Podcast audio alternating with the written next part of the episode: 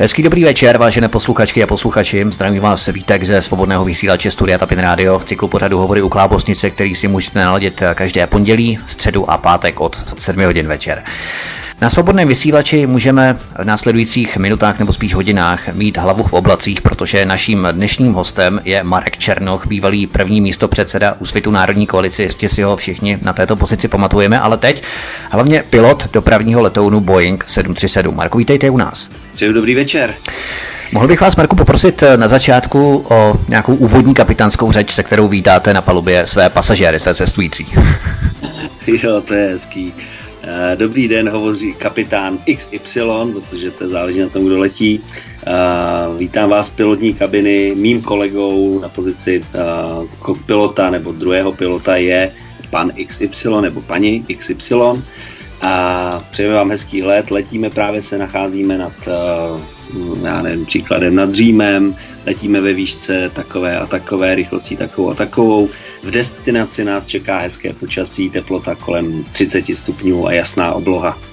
Já jsem si všiml, že kapitáni letadel trošku možná alibisticky, egoisticky, narcisticky, nevím, jmenují pouze sebe. Kapitán letadla hovoří, ale nemenují toho druhého kopilota. To bylo trošku výjimka z vaší strany, ne? Je to pravda, to máte pravdu a já jsem taky si to xkrát všiml. Uh, Vy to neděláte. Já říkal, ne, ne, ne, tak uh, já jsem, dneska už je to trošku jinak, dneska už dokonce i často mluví uh, právě mm, první důstojník, neboli druhý pilot, uh, je to takové to rozdělení, ono tam nejde ani tak úplně o to, kdo přivítá lidi na palubě, spíš jde o ten, tu střícnost z pilotní kabiny. Uh, velmi často se stávalo, že třeba ten kapitán jako se mu nechtělo nebo měl nějakou práci, tak řekl eh, tomu druhému pilotovi, hele, eh, přivítej lidi, nebo naopak tam byl egoista, který prostě potřeboval, aby to vždycky říkal on a navíc ani nejmenoval toho druhého pilota, takže je to tak, je to, to je na lidech, to je na lidech. A já si myslím, že jsou tam dva v kokpitu a proto by měli, pokud uh, se dělá takovéhle jako přivítání, představení, tak uh, by měli vždycky říct uh, jména obou, pokud to dělá kapitán. Ale když, když tam dneska už ta doba je trošku jiná, dneska už to dělá i první důstojník.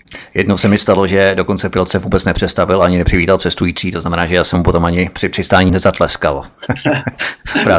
stává se to. Tak stává se to ono je nutno říct, že mm, samozřejmě během letu ten čas určitý je, ale občas jsou, jsou trasy, kde i za letu je potřeba jako neustále něco řešit, být, být ve střehu, protože se třeba předle, přelétá na to oblastmi, které nejsou úplně tak nějak jako mm, takové ty standardní, kde je klid, ale uh, řídící neustále vyžaduje nějaké informace, pořád se na něco ptá, nebo naopak my jsme třeba zažívali nebo zažil jsem párkrát situaci, kdy jsme dostali od řízení letového provozu informaci, že pod námi probíhá uh, vojenský provoz nebo vojenské akce.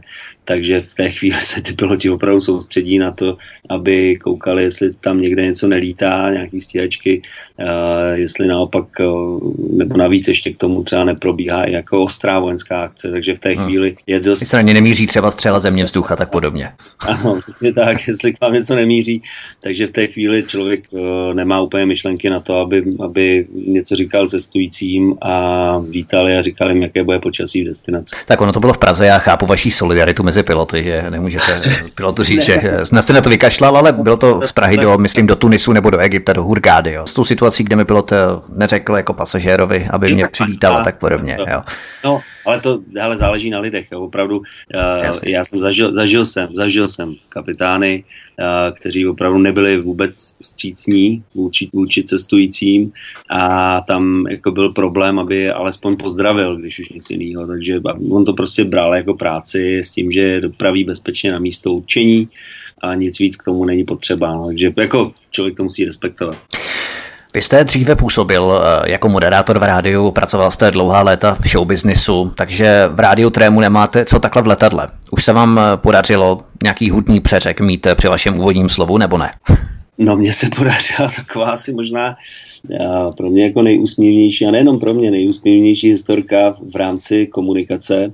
A to bylo jednou, když jsme letěli do Řecka a přeletávali jsme Itálii tak uh, každý řídící nebo každá země má nějaký svůj slang, ačkoliv ta angličtina je sjednocená do určitých frází které uh, se piloti učí a které musí používat. Není to taková ta jako běžná řeč, ahoj Lojzo, jak se máš, jak se děti a podobně. Jsou to prostě fraze, frazeologie, kterým se hmm. piloti řídí a řídící taky, ale je tam určitý takový ten nádech. Němci mají jinou angličtinu, Italové mají jinou angličtinu, africké státy, tam jako vůbec tam o tom by se dalo mluvit dlouho, jakým způsobem oni mluví.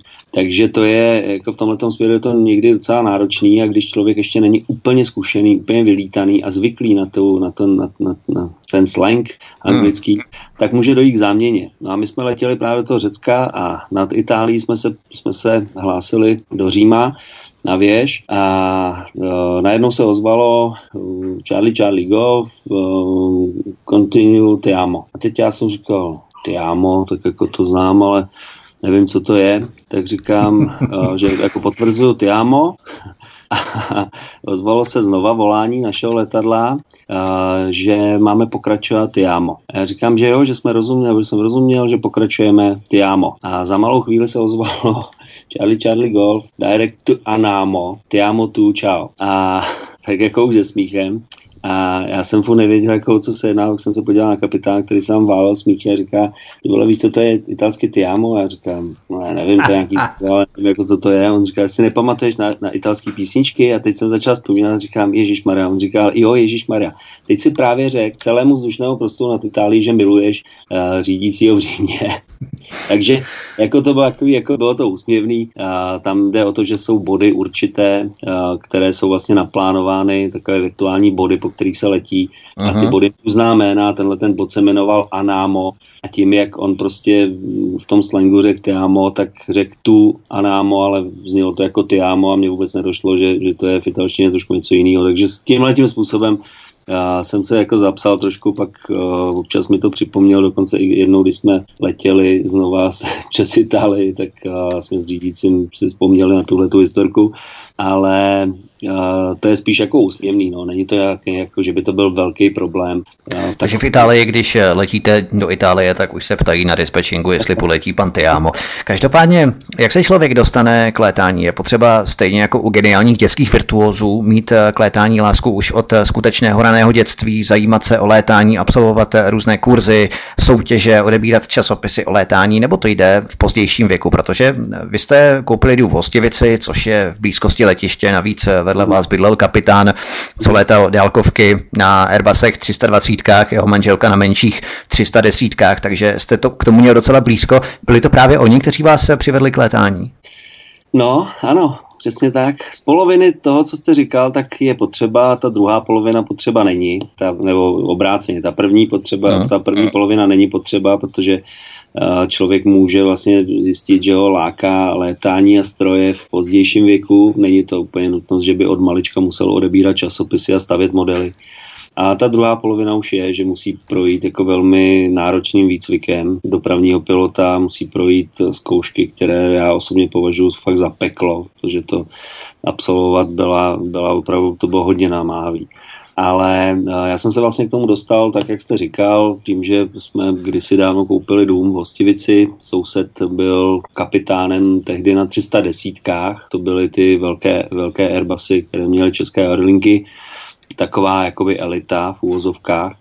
Eh, dálkovky a jeho manželka lítala na 320 na těch menších, tak jsme se tak nějak jednou bavili. Já jsem v té době dělal v rádiu, dělal jsem v médiích a mi říká, jako, ptal jsem, jestli mě to baví. A já jsem říkal, že, jako, že mě to baví, ale přece jenom člověk cítí určitý věk, kdy v různých takových těch soutěžích Superstar a podobně, čím je dítě mladší, tak tím líp. A o ty starší pány, protože mě v té době bylo už nějakých no, přes 30, tak uh, přece jenom v tom show businessu je to dost těžký a nechtěl jsem prostě skončit tím, že budu v nátělníku někde vyprávět holkám, jak jsem byl dobrý. Takže jsem říkal, že, jako, že mi to baví, ale, ale mm, že už přemýšlím trošku jako dál. A on říkal, no, tak mm, pojď lítat. A já jsem říkal, no, to je hezký, to by mě bavilo, to jsem vždycky chtěl, ale nemám vysokou školu, nebyl jsem vojenský pilot, mám brýle a on mi říká, no to už dneska dávno neplatí, tohle je potřeba prostě si udělat tu školu, na to, ale a projít určitým mm, vlastně vyšetřením na ULZ, což je Ústav leteckého zdravotnictví a když tohle to všechno splníš, tak uh, bude to stát teda dost peněz, ale můžeš si to udělat. Hmm. Takže piloti začal... nejsou taková ta úzká vyvolená elita, která mezi sebe jen tak nikoho nepustí. Ne, ne, ne, dneska už ne. ne. Dneska už ne. Takže jsem začal, jako začal jsem pátrat, no a odjel jsem do rádia, to je takový jako opravdu realita. Vysílal jsem tenkrát, myslím, že od jedné hodiny, No a ve dvě jsem byl rozhodnutý, že se stanu pilotem a začal jsem schánět peníze, úvěr, uh, řešit ULZ, kdy teda tam půjdu na prohlídku a, a vlastně jsem tím tím nastartoval celou svoji leteckou kariéru ačkoliv v té době tomu nikdo nevěřil. Všichni říkali, no jasně, budeš jasně pilot, víš jo, ještě kosmonaut budeš taky. tak uh, víte v té chvíli, že to prostě dáte, to zvládnete a my jako asi největším problémem vždycky na začátku právě to, ta, ta kvalifikace zdravotní, protože přesto nejede vlak, když má člověk problém, uh, kvůli kterému ho nepustí, tak můžete mít miliardy peněz, můžete mít talent o 106, hmm. ale prostě se do toho velkého letadla nedostanete. Takže tím to vlastně celý začalo. Prošel jsem tou prohlídkou, dal jsem psychotesty, které jsou tam taky jako hodně náročný Hmm, sehnal jsem si úvěr a, a vlastně jsem naskočil do školy, začal jsem, začal jsem studovat, začal jsem létat na těch malých, od těch malých letadel a bylo to, jako musím říct, fajn a, a třeba první, první takzvané solo, což je no, první let bez instruktora, poprvé člověk sám v letadle ve vzduchu, tak fakt patří asi k tomu nezapomenutelnému celého výcviku létání, pozdějšího létání, protože já jsem tomu nevěřil. Když mi tenkrát říkal kolega, kapitán, to byla Ostrava Tel Aviv, myslím, váš první let? Mm, ano, ano. Hmm. Máte dobré informace, ano. A tenkrát mi říkal, ale ještě když jsem se učil, jak říkal, těž se na svoje první solo, protože to je nezapomenutelný. A já říkám, ne, ne, ne, to jako nezapomenutelný. Já už jsem jak, jak náš odborní na kulturu. Nezapomenutelný uh, bude, až budu lítat s Boeingem. A on říkal, ne, ne, ne, uvidí, že to je první solo a měl pravdu. Prostě poprvé, když člověk najednou řídí letadlo sám ve vzduchu, ač malé, tak uh, to je věc, na kterou se nezapomíná. Takže, a pak samozřejmě ten první let s velkým érem, taky ještě s prázdným, bez lidí, jenom s instruktory na palubě, tak to je taky druhá věc, na kterou se nikdy nezapomenu, ale Uh, celkově to, tímhle tím způsobem vlastně to začíná, no a pak, jak jsem říkal, zkoušky, zkoušky, létání, peníze, platby za, za odletané hodiny. Takže piloti třeba i s dopravními velkými letouny letají na začátku třeba bez lidí, když se zacvičují, je to tak? První let, tomu se říká base training, to je vlastně první let, když uh, ten pilot udělá všechny papíry, získá licenci, uh, licenci obchodního pilota, tedy pilota, který smí létat takzvaně za úplatu, za peníze, což je ten rozdíl mezi soukromým a mezi tím obchodním pilotem. Eh, no a v té chvíli pak jde na typovou kvalifikaci, kde dělá trénink už na letadle, se kterým bude létat, takže buď Boeing nebo Airbus, nebo třeba někdo dělá typovku na, já nevím, třeba Gulfstream, když létají ty, ty privátní uh, jety, ty soukromé. Tohle to, když udělá, tak pak vlastně předtím, než poprvé veze lidi, tak musí absolvovat ještě base training, což je vlastně hodina s prázdným letadlem, kdy, říkám, je tam kapitán, instruktor, druhý instruktor, safety pilot, který zajišťuje, že kdyby náhodou to člověk nervově nezvlád, tak uh, aby si sednul na to jeho místo a, a bezpečně dosedli s tím letadlem zpátky na zem, protože to letadlo musí řídit dva piloti. Takže tyhle ty lidé tam sedí, no a udělá se vlastně hodina kolečko kolem letiště, šestkrát se uh, sedne, přistane, šestkrát znova vzletí a takhle se létá, teprve pak vlastně člověk může vést lidi, i když uh, zhruba ještě toho půl roku, i tak stejně tam ještě létá uh, druhý instruktor, nebo ne druhý, druhý kapitán, instruktor, který hlídá aby opravdu hmm. všechno fungovalo tak, jak má být. No já jsem si myslel, protože to by pro pasažéry bylo celkem pozbuzující zjištění, kdyby kapitán letadla prohlásil, vážení pasažéry, jsem ten a ten kapitán, právě s vámi letím poprvé, těšte se na příjemnou let.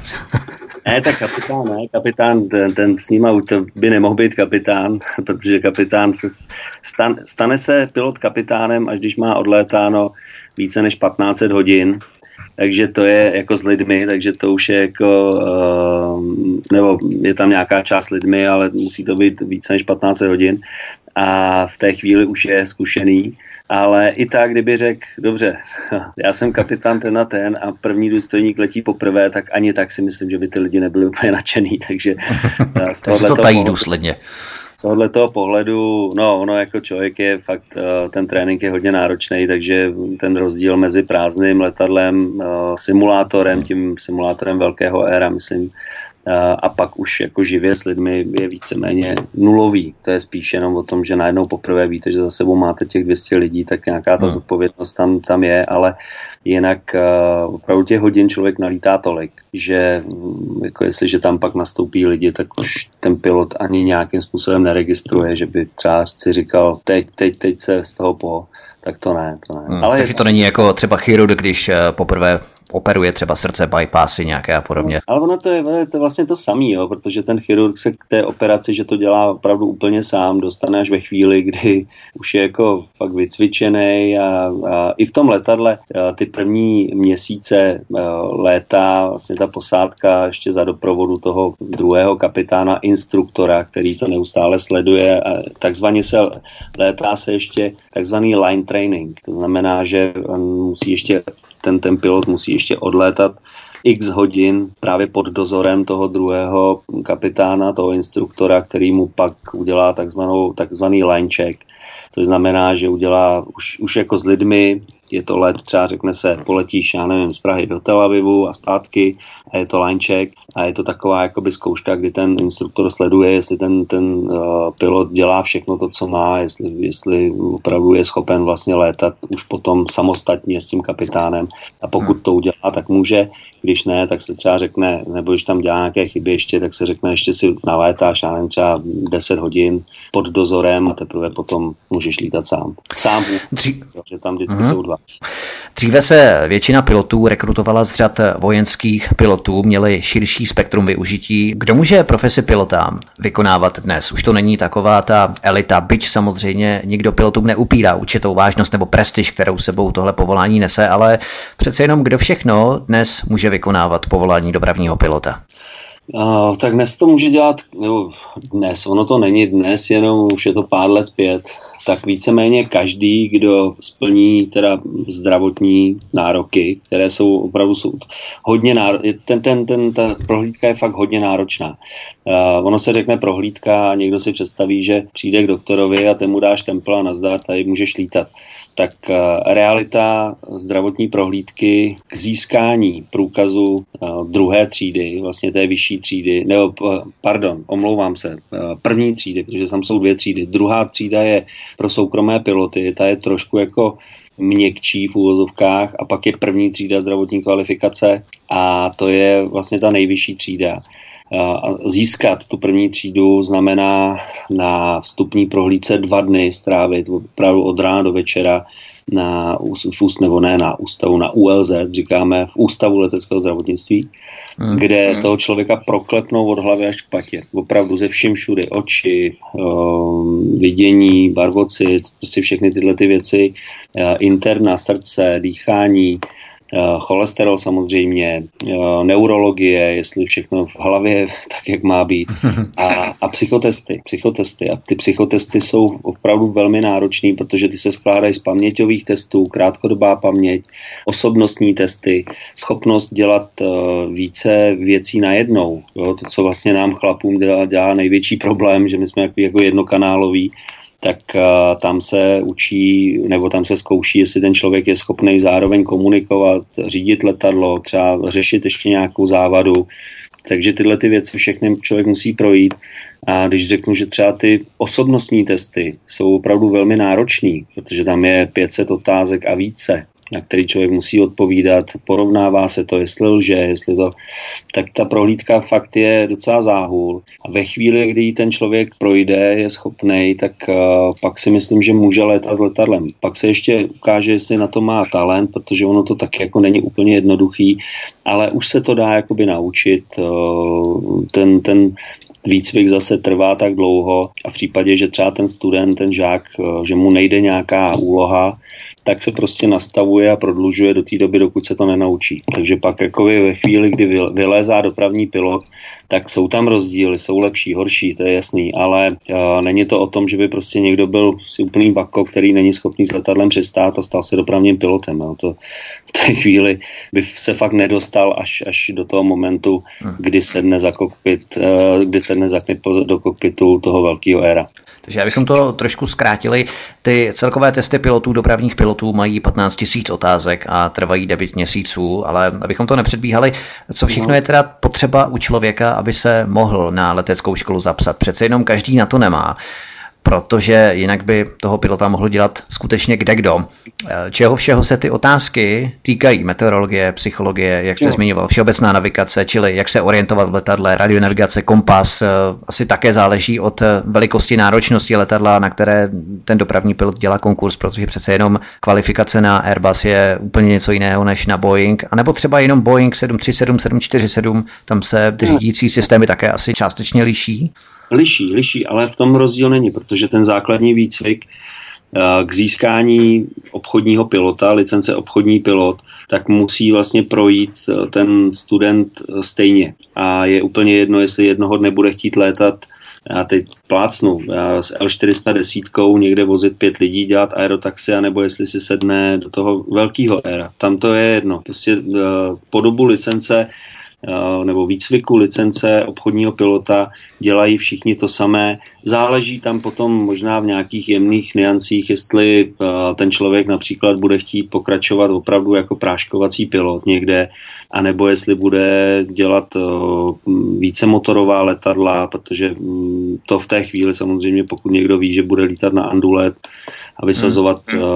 paragány, tak asi nebude dělat více motorovou kvalifikaci a tyhle ty věci, ale když teď budeme brát, jako že chce létat jako dopravní pilot a je jedno na jakém letadle, jestli je to větší, menší, tak vlastně podstupuje stejný proces, jak ten pilot té L410, tak ten pilot toho velkého Boeingu, protože to je potom už ten rozdíl už je třeba jenom v tom, že, že ten pilot Boeingu dělá třeba ještě potom nadstavbu, což je tak, takzvaný jet course, tedy létání na proudových motorech, které mm, díky tomu jsou ty letadla daleko rychlejší, takže všechny ty věci musí probíhat daleko rychleji. Ale jinak ta, ta výuka je stejná, a pak to záleží na něm, jako jakou cestou se chce dát, jestli, říkám, dneska těch možností je spousta, jestli chce letat jako mm, na těch privátních letadlech, vozit nějakého boháče, nebo jestli chce letat na velkém Airbusu, nebo jestli třeba chce letat na, na 777 nebo na 380. To už je jenom potom, to už jsou takové rozdílové výcviky, protože ty systémy toho letadla, ty základní, jsou víceméně stejné. Spíš už je tam pak rozdíl, jestli to má dva motory nebo čtyři motory, jestli dneska máte v letadle wi nebo nemáte, kde je tlačítko, kde se zapíná wi ale jinak uh, ty rozdíly už tam nejsou až tak velké. Můj spolužák šel, uh, šel k travel servisu, a později přešel dneska létá na, na triple sedmách pro nějakou arabskou společnost, nevím, jestli Etihad nebo Emirates, nevím přesně úplně kde, ale nicméně Vzhledem k vašemu politickému působení jste si s ním musel asi dost rozumět. ne, tak já jsem tohle to jakoby nikdy neřešil. Uh, hele, na rovinu, ať si někdo zkusí letět z Emirates a, a, a nebude chtít lítat s nikým jiným, jo. To je prostě ten, ten servis je tam prostě neskutečný, nádhera.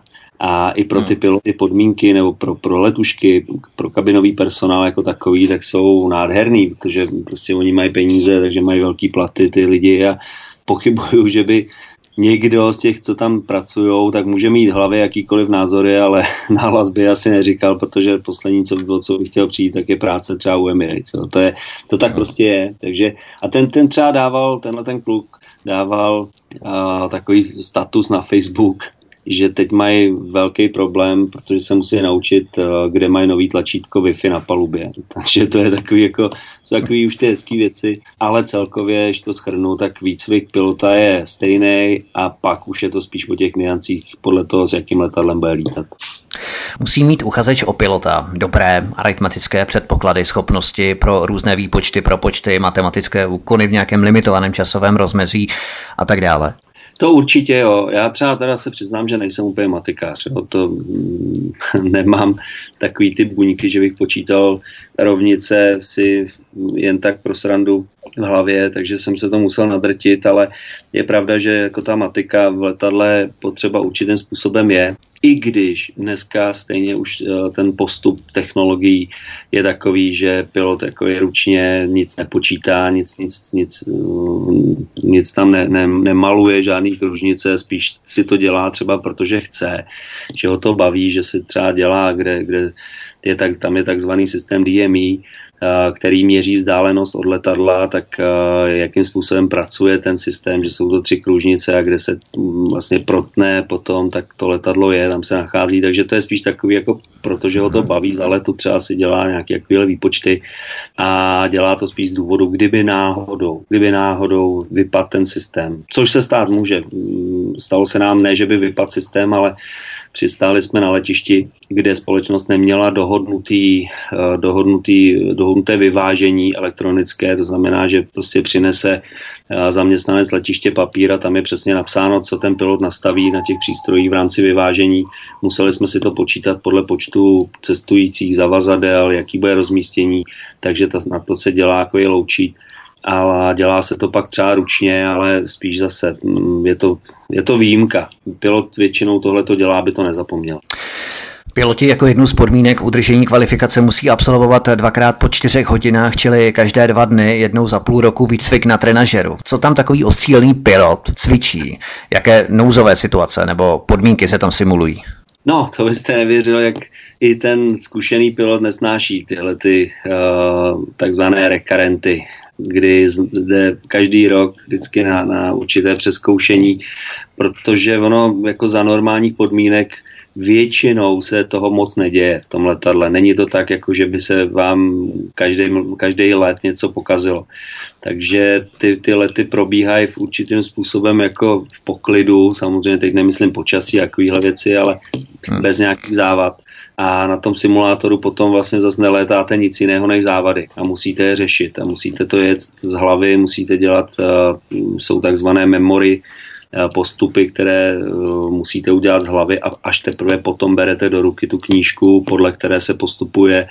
A do toho máte tlak, do toho vám ten instruktor tam hází věci, které by se třeba v reálu víceméně ani stát nemohly, ale v létání, létání má jako jednu výhodu, že tam, se, tam, tam nikdo nepočítá s variantou, eh, že všechno bude probíhat, jak má. Vždycky se počítá s tou horší variantou, aby na ní byli ti piloti připraveni.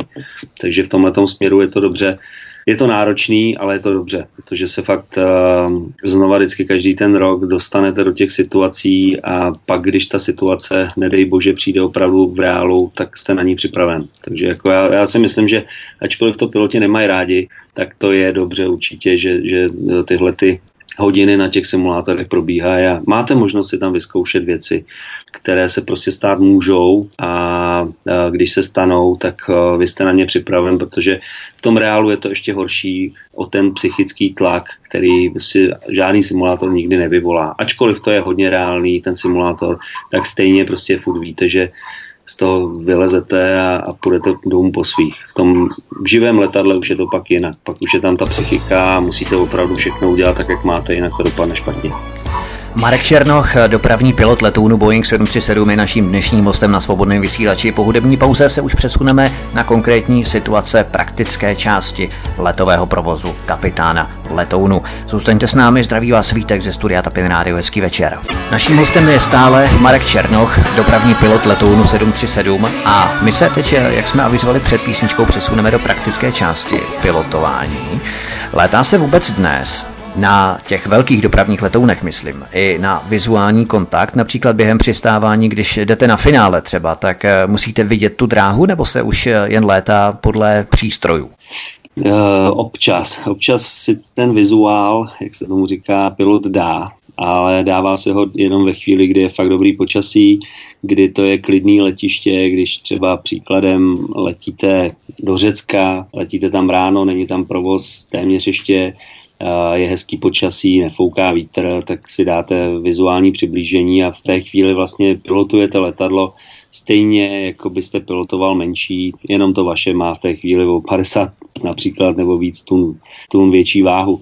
Ale uh, i tak stejně prostě ty přístroje jsou nastaveny, připraveny, kdyby náhodou se cokoliv dělo, tak uh, se jenom zapne a, a letí se zase podle autopilota, nebo letí se na autopilota, takže je to spíš takový, jako že člověk má možnost uh, si udržet tu určitou zkušenost a nevypadnout z toho, jak se to letadlo opravdu reálně řídí, protože ta realita dneska je taková, že se letí na přístroje a autopilot se, se zapíná co nejdříve po startu a vypíná víceméně těsně před přistáním, protože uh, ten provoz dneska je tak velký, že nějaké, nějaké takové ty harakiry někde na, na, na letišti v Londýně nebo ve Frankfurtu fakt si nikdo nedovolí, takže tam se fakt letí prostě na to autopilota, který je velmi přesný, všechno se ho kontroluje a těsně před přistáním se ten autopilot vypne a pilot s letadlem sedne manuálně.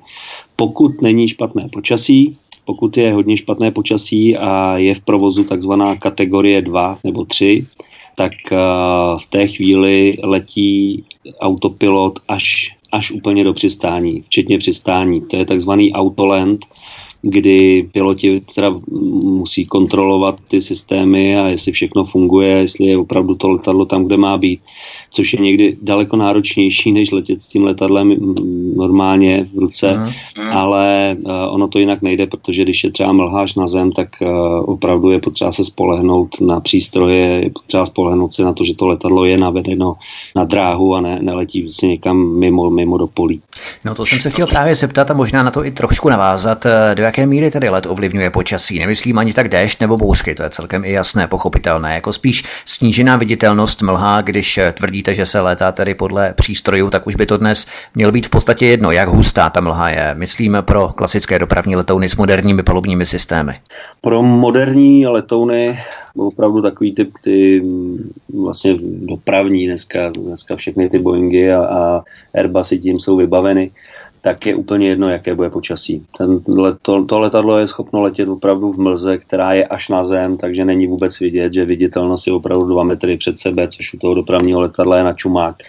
Ta, prostě ty přístroje jsou schopny dneska naprosto bezpečně dovést to letadlo až k dráze a bezpečně samostatně přistát. Takže tam opravdu ten, ta technologie dneska je natolik vymakaná, že mm, víceméně všechny letadla, mm, co, nebo všechna, ať jsem správná čeština, všechna letadla eh, dopravní dneska jsou schopná tohoto přistání do, v určité kategorii samozřejmě, protože eh, takovou tu největší kategorii, teda tu nemají úplně všechny, ale ta zase jako nastává málo, kdy. Většinou je nějaká určitá dohlednost, nějaká určitá viditelnost, i když špatná, ale je, takže uh, tam víceméně každé letadlo dopravní dneska je schopno tuhletu kategorii mít.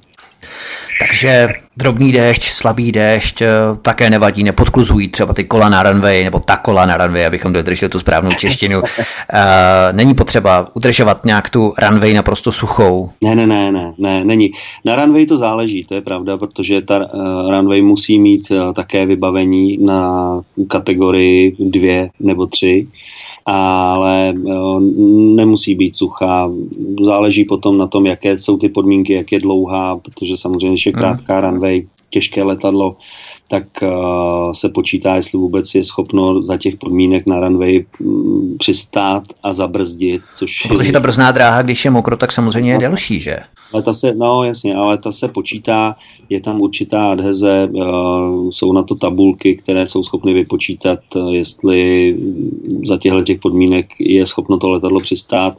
Dokonce v letadle jako takovém jsou uh, počítače, takzvané FMS, do kterých se zadávají veškerá data o runway, délka dráhy, ono to má dokonce i v paměti, když tam napíšete příklad LKPR tady v Praze, tak uh, že, že poletíte z dráhy 2.4 nebo budete přistávat na dráhu 2.4, tak už ví, jaká je, jaká je vzdálenost té dráhy, uh, jaká je tam vlastně ta možnost, jestli je to kategorie 2 nebo 3. Takže jako tyhle ty věci už jsou dneska uh, víceméně všechny v těch databázích a pilot dobře, je schopen si spočítat i sám, jestli třeba na té dráze může přistát, jaké brzdy má použít, eh, jaké brždění, jestli je to na max, nebo jestli je to eh, jednička, dvojka, což je vlastně ten autobrzdný systém, který se nastavuje buď 1, 2 nebo max.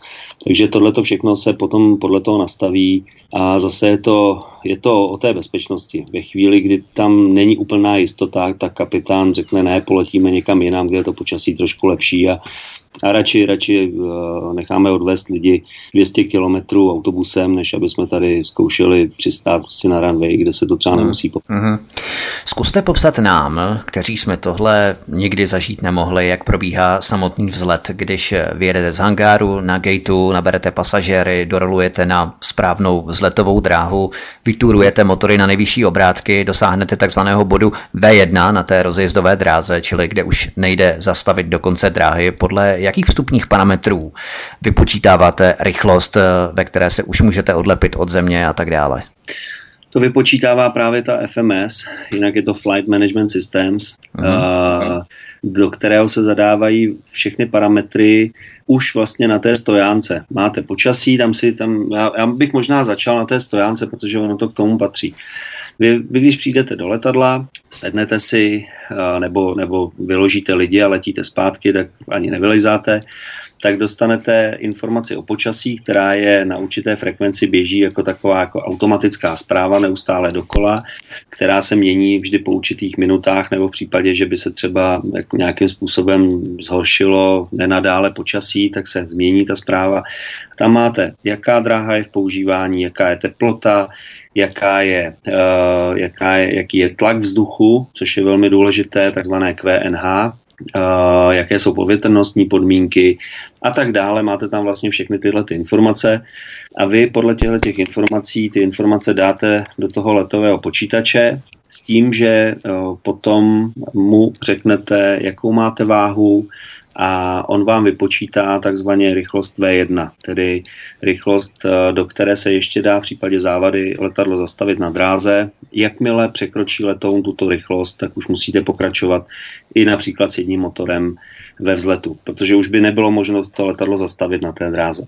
Aha. Takže to je uh, vlastně takový počátek, nabordují se lidé, nahlásíte se, dostanete uh, souřadnice, jakým způsobem budete odlétat, po jakých bodech poletíte, Většinou vy už tohle to máte připravený podle mapy, protože v těch mapách jsou ty letové cesty vyznačeny, takže uh, spíše to o takovém jakoby potvrzení si s tím řídícím, že to tak je. A když uh, dostanete potom povolení na takzvané taxi, tedy pojíždění na vzletovou dráhu, tak vám ještě musí říct, kudy vlastně pojedete, po, jakých, po jaké té taxi dráze pojedete. S tím, že když dojedete k dráze, tak tam pak ještě potřebujete získat povolení ke vzletu, povolení vstup na dráhu a vzlet, anebo v případě, že e, třeba přistálo před váma letadlo, tak vám řekne, že máte povolení vstoupit na dráhu, ale tam ještě musíte počkat do té doby, než vám dá to povolení ke vzletu. No a ve chvíli, kdy dostanete povolení ke vzletu, tak ne, že byste turoval motory úplně na maximum, ty motory jsou zase podle toho, jaká je teplota, tak uh, mají určité omezení, takže třeba, já nevím, dám příklad, uh, ty motory neběží na 100%, ale běží třeba na 90, 89%, podle toho, jak, jak, jaké jsou ty povětrnostní podmínky. V té chvíli, kdy dostanete povolení na vzlet, tak uh, dáte automat tahu, který nastaví ty správné parametry motoru No a pak už, pak už vlastně se rozjíždíte s tím, že takzvaný pilot letící, tedy pilot, který řídí letadlo, tak uh, řídí letadlo a pilot monitorující, které, který v té chvíli to letadlo neřídí, tak za prvé komunikuje s věží a za druhý hlídá vlastně veškeré ty parametry, jako je rychlost. Jakmile dosáhnete rychlosti V1, tak řekne vývan a hned potom je druhá rychlost, která, které se říká, té rychlost označená VR a e, říká se rotate, což znamená, že v té chvíli pilot začne zvedat příďové kolo a začne stoupat s letadlem. Takže mm, ještě jedno, když to vezmu teda od toho, od toho vzletu, pilot nastaví uh, tah motoru, pak řekne vývan a rotate a jakmile řekne rotate, tak pilot letící začne zvedat letoun a, a letadlo stoupá.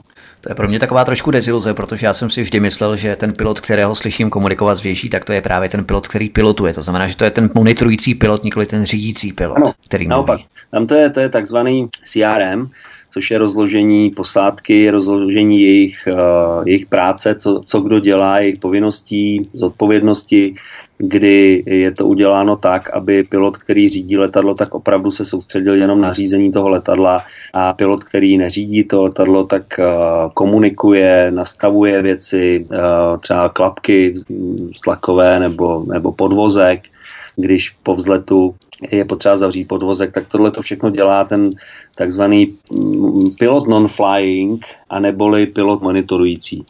Jo, jenom s tím, že eh, když pak doletí to letadlo do destinace, tak zpátky si obracejí ty eh, funkce a letí ten druhý, který předtím neletěl. Tak, aby vlastně oba dva neustále dělali obě ty funkce, obě ty činnosti. Hmm. Když eh, ustabilizujete letadlo na autopilota, všechno se ustálí, letadlo letí samo po té předem dané trase, takzvaný traťový let. Mm-hmm. Všechno je spíše o hlídání těch přístrojů než o létání, například u dálkových letů. Co potom oba piloti dělají celou tu dobu? Nudí se, flirtují s letuškami, co dělají? No, tak nějak. ne, jo, povídej si o holka. Ne, tak uh, opravdu tam vždycky je tam ten monitoring a ta kontrola už znova zkontrolovaného.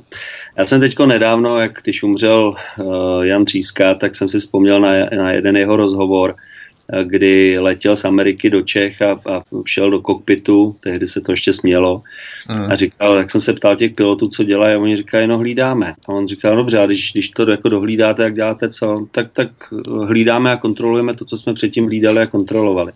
A on říká, že se mu to hrozně líbí, že, že je taky perfekcionista.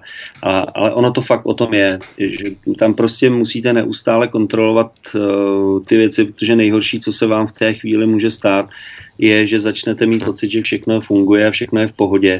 A mezi tím, blbý příklad, se prostě může řídící splést a pošle letadlo na stejné letové hladině ve stejném směru a, a ty letadla se srazí. Ačkoliv mají teda přístroje, které to hlídají, tak prostě stát se to může. Takže... To se stalo totiž eh, s nějakým ruským letadlem hodně, hodně dávno už nad Švýcarskem. No. Myslím, že tam byly ty děti, ne? Ano, ano. Ale tam došlo, tam, tam téhleté nehody byl problém, že Rusové, kteří byli vždy zvyklí poslouchat ten rázný hlas rozkazující, tak místo, aby poslechli přístroj v letadle, tak poslechli řídícího, který nevěděl, že, že zrovna ten přístroj v jejich letadle jim říká něco jiného a, a došlo k nárazu. Oni kdyby, kdyby neposlechli řídícího, tak se tehdy nic nestalo což jako je od té doby taky je povinnost, že pilot musí poslechnout eh, ten takzvaný TCAS, ten přístroj, který je protikolizní systém v letadle, tak ten vám říká stoupej, stoupej, nebo klesej, klesej a, ano, ano. a vlastně tomu druhému letadlu říká uh, opačně, takže vy v té chvíli víte, že když to jedno let, když vám říká stoupej, tak tomu druhému říká klesej. Do té doby se úplně poslouchat nemusel ten přístroj, takže oni poslechli toho řídícího, který na ně křičel, protože to viděl, na, on neviděl prostě na tom přístroji, co se jim děje v letadle, takže na ně křičel jinou instrukci, než, než měli udělat. No. Je to uh-huh. takový to neštěstí, ale, ale nicméně je prostě, je prostě potřeba to hlídat. No. Je tam, může se vám stát, že třeba při dostoupávání do hladiny se uh, ne, ne, ne, nezaarmuje vlastně ten systém a, a i když má nastavený, že má stoupat třeba do hladiny takzvaně 350, což je 35 tisíc feetů, tak uh, by třeba stoupal dál. Ne, ne, nezůstal by v té hladině, by se nesrovnal, ale stoupal by dál, což by mohl být problém. Takže tyhle ty věci všechny je potřeba hlídat. No a pak si můžete podívat, o čem chcete. Všechno je nahráváno, takže když by náhodou, ano, ano. Když by náhodou někdo plácal nějaký blbosti, tak uh, se to dá vytáhnout uh, z voice recorderu. Ještě bych se chtěl zaměřit na ty kontrolní body. Jak se letá podle těch význačných bodů nebo kontrolních bodů na trase, které jsou předem dané, protože třeba let z Prahy do Říma, kdy jste tu jmenoval ten Řím na základě toho Tyama, mm-hmm. tak uh, jednou se letí třeba přes Alpy, po druhé přes Chorvatsko, přes Slovinsko, po třetí třeba i nad Švýcarskem. Zatímco já jsem si myslel, že samozřejmě jsou nějaké letové koridory, ale cílem je vybrat co nejkratší dráhu pro maximální úsporu paliva a nejkratší čas do letu, aby se aerolinkám uspořilo co nejvíce peněz. Takže co určuje tu trasu nebo směr letadla přímý na to destinační letiště, směr větru, hustota leteckého provozu, co tam všechno hraje roli? Ano, no, ano. počasí jako takové, protože můžete mít třeba podle předpovědi bouřku někde, tak uh, plánování automaticky naplánuje ten let mimo, protože se ví, ty předpovědi letecké jsou fakt velmi přesný. To není jako jako tady u nás, že řeknou zítra bude hezky a od rána prší. Jo. To je, uh, ty, ty, ty předpovědi pro letectví jsou hodně přesný a uh, v té chvíli to může hrát roli, protože jestliže je na, třeba na té jedné trase bouřka, tak uh, se udělá to plánování mimo bouřku. Může tam být hustý letecký provoz, můžou být zaplněny ty sloty, což jsou takové jakoby dálnice, když si člověk představí, tak eh, to letadlo musí získat nebo musí letět v tom slotu, protože eh, je tam dalších x letadel a v případě, že by třeba se spozdilo nebo naopak hodně zrychlilo, tak v té chvíli by se mohlo stát, že se přiblíží k jinému letadlu. Takže tohle to všechno se řeší a za letu potom, pokud je možnost, tak řízení vás vždycky zkrátí. Tam těch bodů, a to, tam se dostávalo každý let někde, v určitém bodě jsme měli třeba, že jsme měli letět eh, z jednoho bodu do druhého, jako doleva, pak doprava, pak zase doleva, pak zase doprava a protože tam bylo volno, tak řídící vám řekne direct právě to a námo třeba, takže se vám to zkrátí uh, o třeba tři, tři ty body, což může znamenat, že se to třeba zkrátí třeba o 50, 100, 100 námořních mil, což je docela dost a ušetří to z paliva. Záleží to na řízení. Takže když eh, panuje nějaký vyšší zahuštění letového provozu, tak eh, se třeba hodinu před odletem může stát, že se ta trať přeplánuje. Dochází k těmto situacím? I to se může stát, ale většinou k tomu nedochází. Většinou to je naplánováno tak, že se už jakoby dopředu ví, co se tam zhruba bude dít a pak většinou je to o tom, že už třeba v reálu je ta zkrácená, nebo naopak někdy se může stát, že se vybočuje třeba za letu obráceně, že trošku naletíte víc, protože se začne právě nějaká bouřka, která nevypadala až tak jako úplně, tak se začne trošku horšit, takže v té chvíli uh, ten pilot uh, musí obletět tu bouřku, takže zažádá, že z důvodu počasí třeba, aby mohl vybočit a chvíli letí doleva, pak rovně, pak se vrací hmm. zpátky na tu trať, takže to se stává jako běžně a, a jako není na tom, není to nic, nic nestandardního. Nikdo to proč se, třeba, proč se třeba bouřka nenadlétává? Přece jenom když bouřka je třeba do nějakých, já nevím, 8000 metrů, tak eh, letová hladina v 11 3000 metrech, tak eh, by to nemělo překážet, ta bouřka. No to jo, ale ona, ta bouřka většinou je až na 16 kilometrů a to už, už se dá hmm. blbě takže uh, ano, to dá jasný. se. Pokud, pokud je možnost, tak se přelétává. Ono tam ještě trošku potom je problém, že eh, přece jenom ty proudy vzduchu, stoupavé, klesavé, i když neletíte přímo tou bouřkou, ale třeba letíte nad ní, tak vás můžou zasáhnout a většina pilotů je dneska opravdu školena, když od teď, teď, teď eh, odlehneme od bezpečnosti, tak je školena, že čím větší komfort cestující, tím líp. Takže ten ten pilot radši to obletí, než aby riskoval, že mu to tam bude sice možná trochu, ale že to tam bude nadskakovat 10 uh, turbulence a tak. Zbytečně, no. Takže no, říkám, už to není nebezpečný pro letadlo, když třeba když je nižší bouřka, nadletává se, není to nebezpečný pro letadlo, ale je to nepříjemný pro cestující, takže je lepší to obletět. Naším hostem je stále Marek Černoch, pilot dopravního letounu Boeing 737. Po hudební pauze se třeba podíváme na bezpečnost pilotů v kokpitu a kdo vlastně může být do kokpitu vpuštěn? Docela zajímavá otázka. Dozvíte se více po písničce. Hezký večer, posloucháte pořád věnující se létání, věnující se pilotování. Máme tady našeho dnešního hosta, kterým je Marek Černoch, pilot dopravního letounu Boeing 737.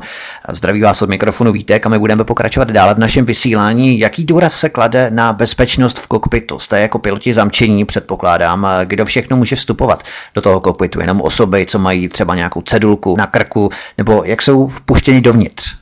No, uh, tak já teda taky přeju hezký večer. Na začátku jsem jenom uh, se zamyslel víceméně do kokpitu mimo kapitána, prvního důstojníka, vedoucího kabiny by neměl chodit nikdo, nebo nesmí v úvozovkách nikdo.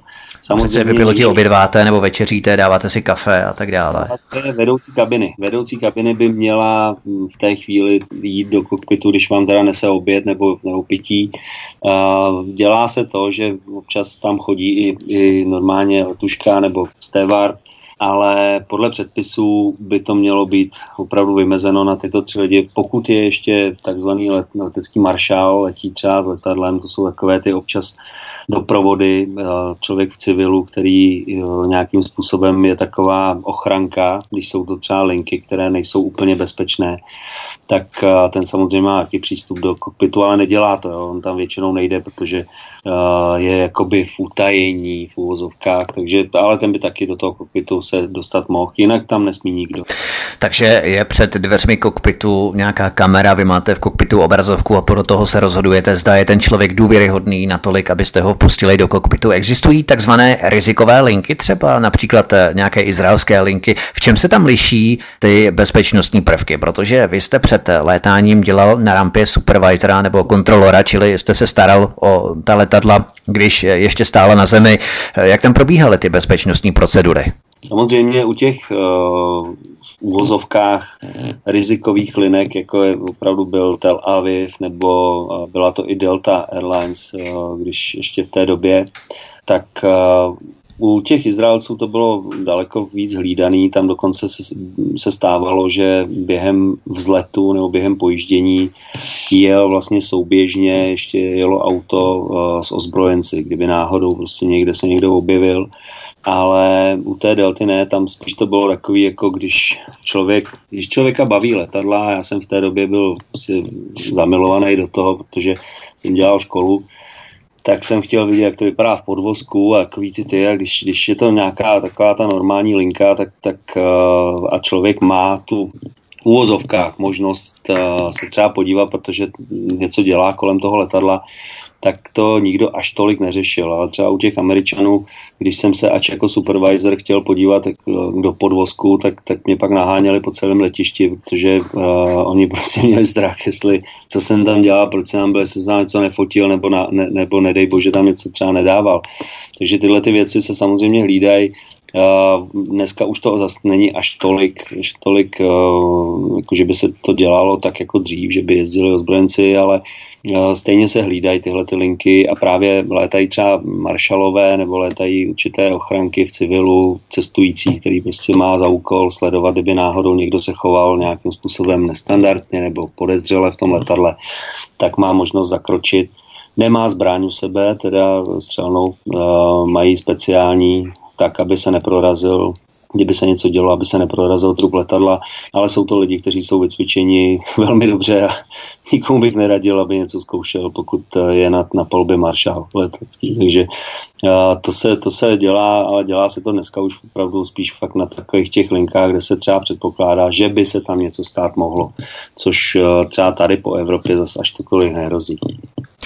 Já si pamatuju v roce 2010, myslím, že to bylo, odletěl z Popradu slovenského do Dublinu cestující, který netušil, že mu byla do zavazadla vpravena cvičná trhavina v rámci mm. cvičení, kdy tam policista, letišní policista zapomněl v tom jeho baťohu tu výbušninu. Ten pilot samozřejmě o ničem nevěděl, netušil. Může se to dneska stát, nebo jak by vám bylo, kdybyste se po příletu dozvěděl, že jste vezl na palubě trhavinu, i když ta trhavina byla samozřejmě cvičná a policisté na letišti v Popradu na Slovensku ji tam jenom zapomněli. To příliš pozbuzující zpráva není ani pro pilota, ani pro posádku, na tož pak pro pasažéry. No, tak určitě není. Já myslím, že z toho by byl jako slušný poprask. Ne poprat, ale poprask. Poprask.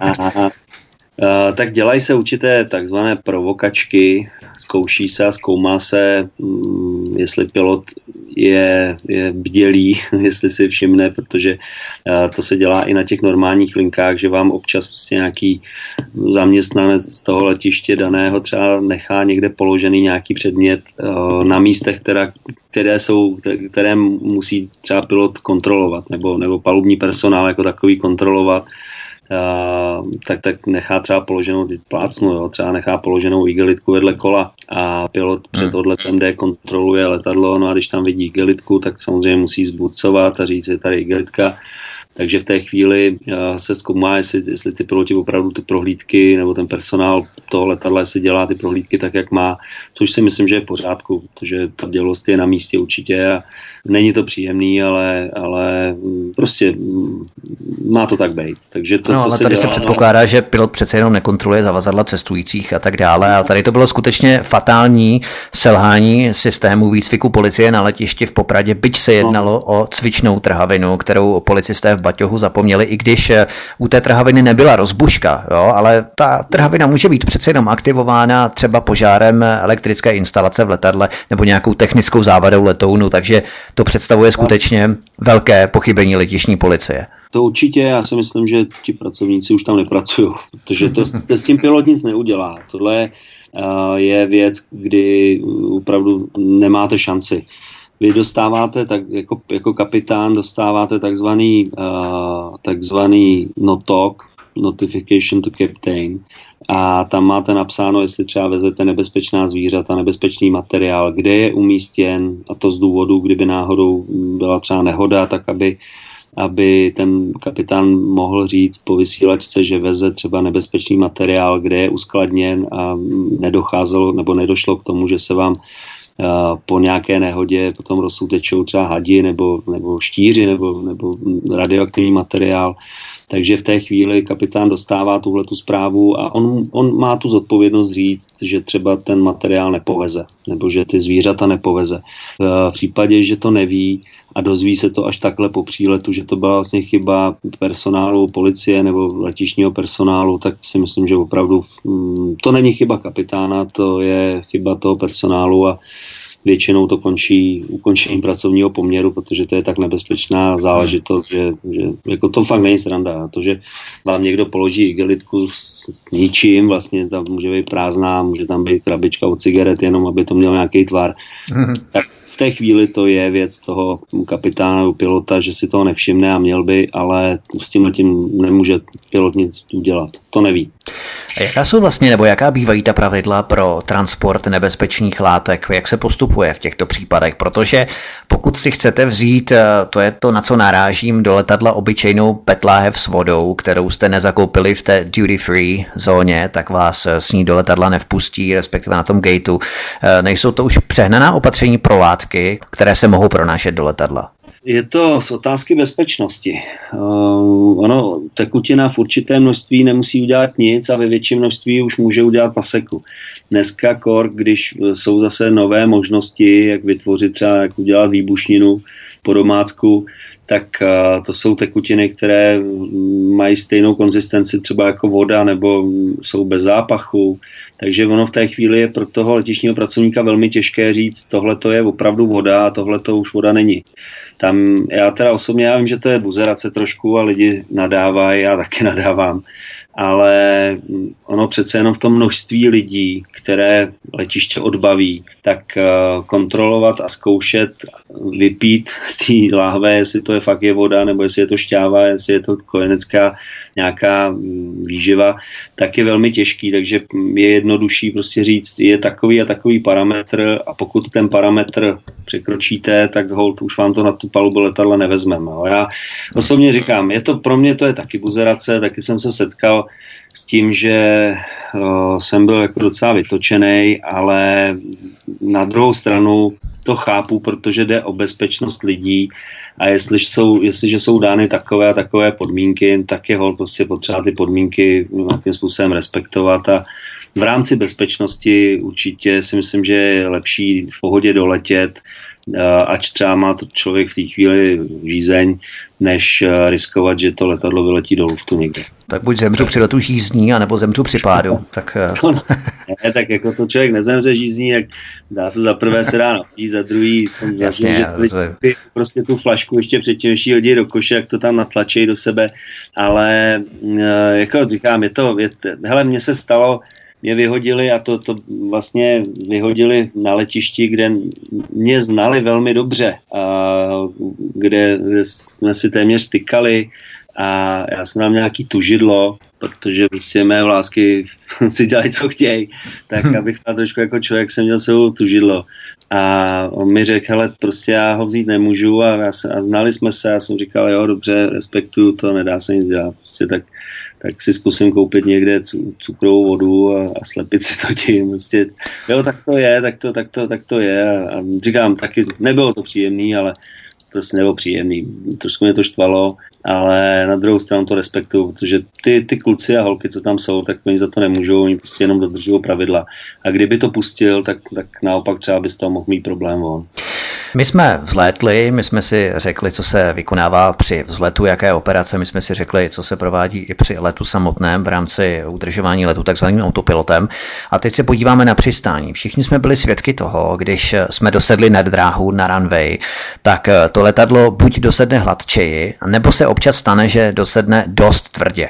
Vím, že na křídlech jsou takzvané plošinky, říká se jim ground spoilery, což je zařízení, které potom přistání drží stabilitu toho letadla, takže proto někteří piloti je preferují takzvaný positive landing, čili tvrdé přistání.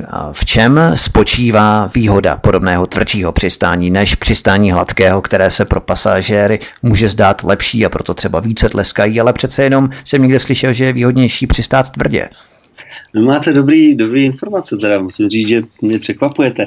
Je to pravda. Uh, positive landing se dělá a dělá se proto, že uh, v podvozku nebo v podvozkových šachtách jsou, když to teď trošku zjednoduším, takové spínače, sviče, které ve chvíli, kdy to letadlo dosedne, tak zvedají ty ground spoilery. A on to funguje, když to přirovnám třeba jako Formule 1 nebo auta, co mají spoilery, takže to vlastně přitlačí to letadlo k zemi, takže má lepší eh, ten styk eh, kolo s dráhou, lepší brzdící účinky a, a za druhý zabraňuje tomu, že to letadlo se znova vznese jakoby nad tu dráhu na tom polštáři, což se může stát a já, já dám takový příklad, mám kamaráda, který létal tady u ČSA na, na Boeingu, pak na Airbusech a pak udělal pak udělal výběrko, dostal se ke Swiss Airu, kde lítá dneska vlastně na těch největších Airbusech.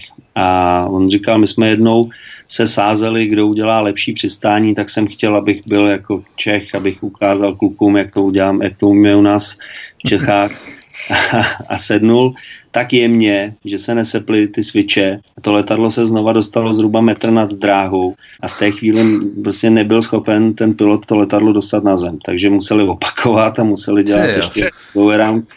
Uh, což jako je taky to věc, která se nějak neřeší, je to v rámci bezpečnosti. Nicméně to bylo svým způsobem zbytečný, protože uh, ten pasažer sice třeba u toho positive landingu ví trošku víc, že letadlo sedlo, na druhou stranu tam je určitá jistota, že se zvednou ty ground spoilery a to letadlo vlastně získá všechny ty, pod, ty vlastnosti, podmínky, které při tom dosednutí a brždění má mít. Takže a je to navíc brzda, jo, ten ground spoiler, takže tam, tam je to jako dobrý a, a ono je to hezký, když pilot krásně sedne, ale furt prostě takový to lehonký drcnutí je dobrý, když tam je. Takže tleskat spíše při tvrdším přistání pilot to více ocení. Z toho profesionálního hlediska. Já se přiznám, že tleskám, ačkoliv se to dneska už moc nedělá, dokonce ani na těch čátrových letech, což dřív byla taková, to bylo pravidlo, tak ani tam už dneska se úplně ze 100% netleská. U těch linke, linek, u linkových letů už vůbec ne, ale já teda tleskám vždycky. Aspoň trošku hmm. nějak pro sebe, protože vím, co to obnáší, vím, že ještě když je blbý počasí, že to fakt není úplně jednoduchý a sranda posadit 50 tunový kolos na zem, takže uh, těm klukům zatleskám a holkám uh, zatleskám uh, vždycky.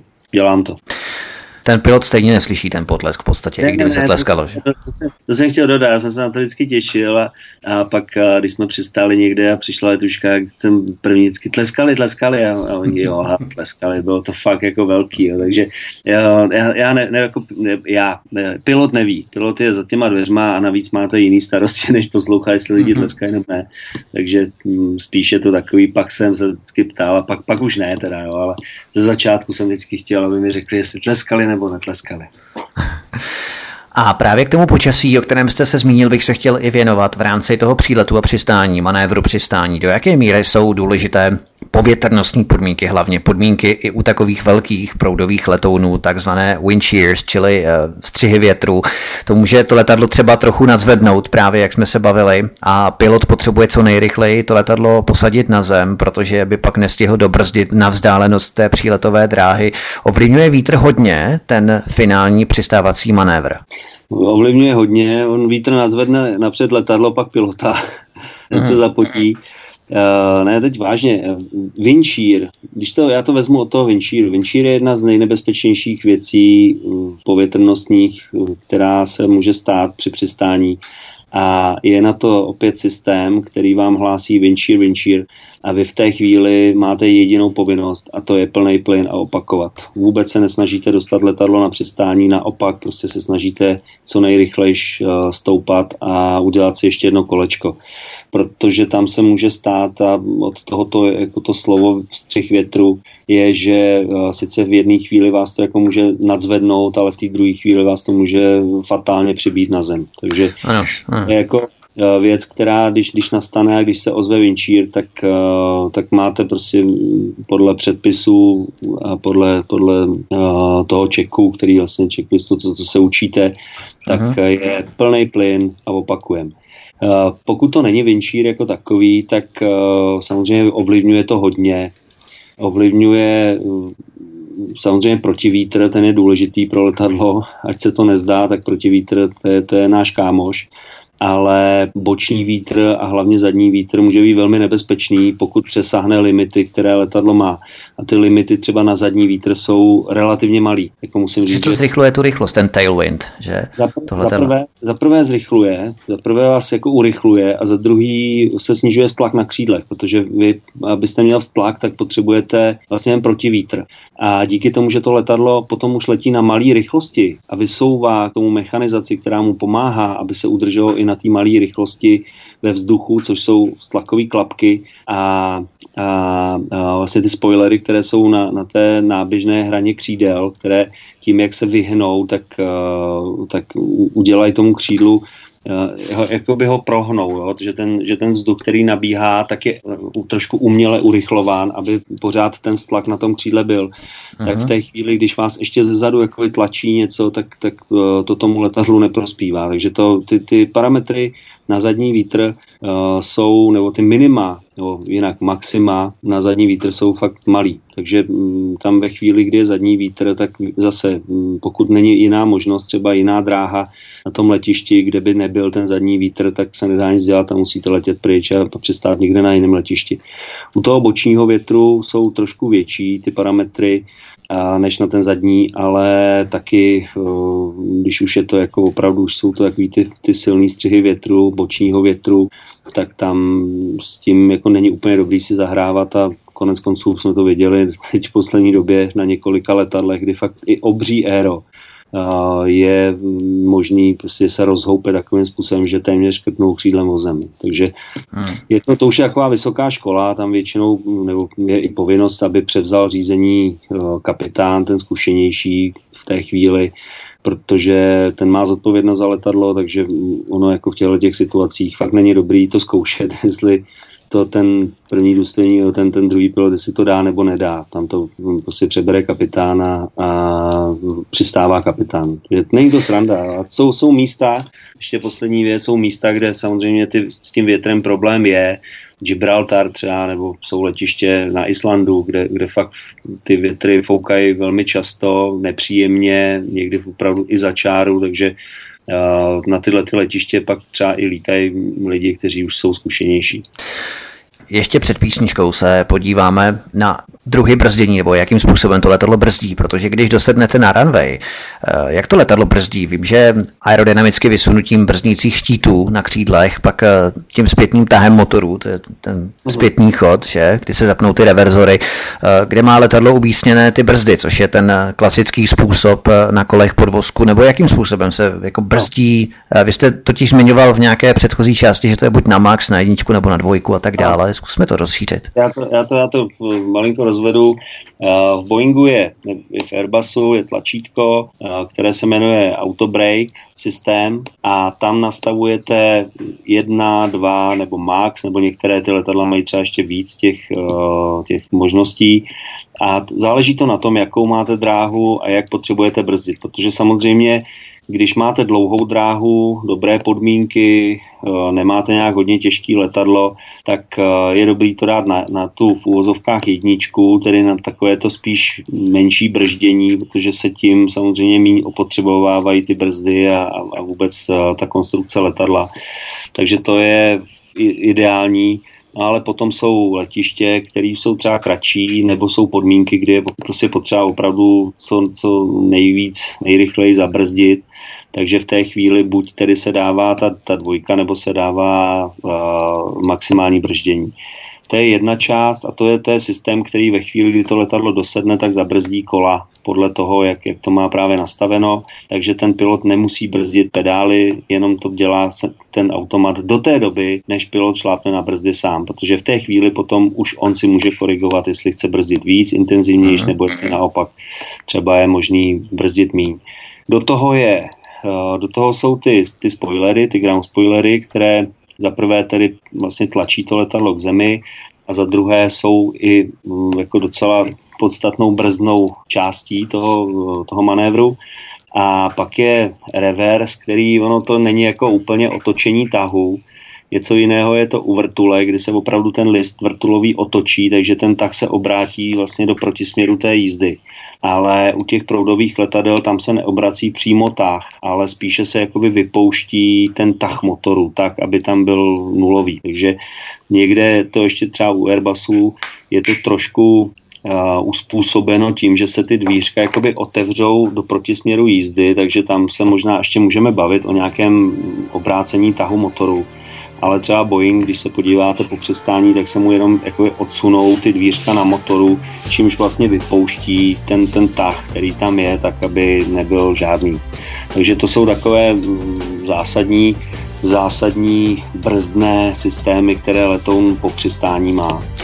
Povídáme si s Markem Černochem, dopravním pilotem letounu Boeing 737 a po písničce budeme pokračovat v našem posledním bloku pořadu věnujícímu se létání. Hezký večer. Naším hostem je stále Marek Černoch, dopravní pilot letounu Boeing 737. Povídáme si o létání a my budeme pokračovat dále v posledním bloku našeho dnešního pořadu.